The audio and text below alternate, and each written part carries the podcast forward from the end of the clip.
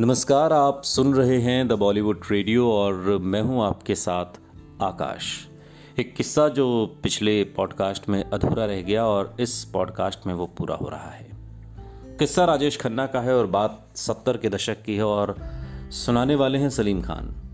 सलीम खान एक अजीब किस्सा सुनाते हैं एक इंटरव्यू के दौरान कि एक बार फ़िल्म पत्रिका ने अभिनेता संजीव कुमार पर एक कवर स्टोरी की। और संजीव कुमार के साथ राजेश खन्ना की कोल्ड वॉर की खबरें उन दिनों अक्सर आती रहती थीं। इस कवर स्टोरी में संजीव कुमार की तारीफ़ करते हुए उन्हें एक सीरियस एक्टर बताया गया था। फ़िल्म इंडस्ट्री की कई हस्तियों के साथ इसमें सलीम खान का भी इंटरव्यू था, जिसमें उन्होंने संजीव कुमार की तारीफ़ की थी। महबूब स्टूडियो में शूटिंग के बीच हुए ब्रेक के दौरान राजेश खन्ना की नज़र इस फ़िल्म मैगजीन पर ठहर। शायद उनके जहन में सवाल उठा कि इंडस्ट्री में टॉप पर कौन है? वो या संजीव कुमार। उन्होंने फ़ौरन अपने ड्राइवर को, सलीम खान को लाने उनके घर भेज दिया।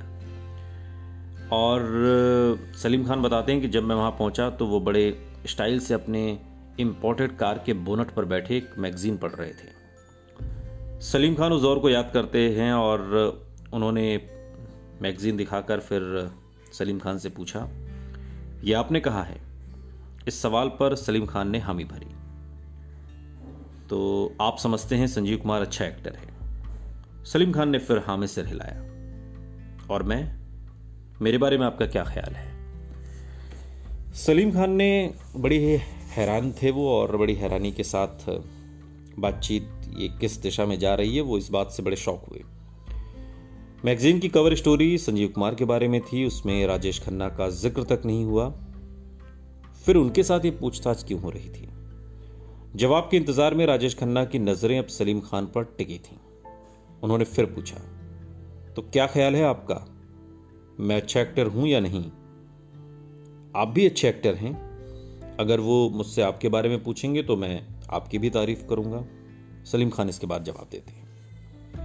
राजेश खन्ना ने सलीम खान की तरफ़ देखा, फिर मैगजीन की तरफ़ और फिर वापस सलीम खान की तरफ़, जैसे कुछ तौल रहे हों। फिर अचानक वो वहाँ से उठे और बिना कुछ कहे वहाँ से चले गए। सलीम खान कुछ देर तक इस पूरी बातचीत के बारे में सोचते रहे और फिर भी वो वहाँ से चले गए उसके बाद। मैं उनके घर के पास ही रहता था और हम लगभग रोज ही मिलते थे, लेकिन इस वाक्य के बाद करीब छह महीने तक राजेश खन्ना ने मुझसे बात नहीं की। सालों बाद सलीम खान ने एक इंटरव्यू के दौरान ये बातें कही। सुनते रहिए। द बॉलीवुड रेडियो सुनता है सारा इंडिया।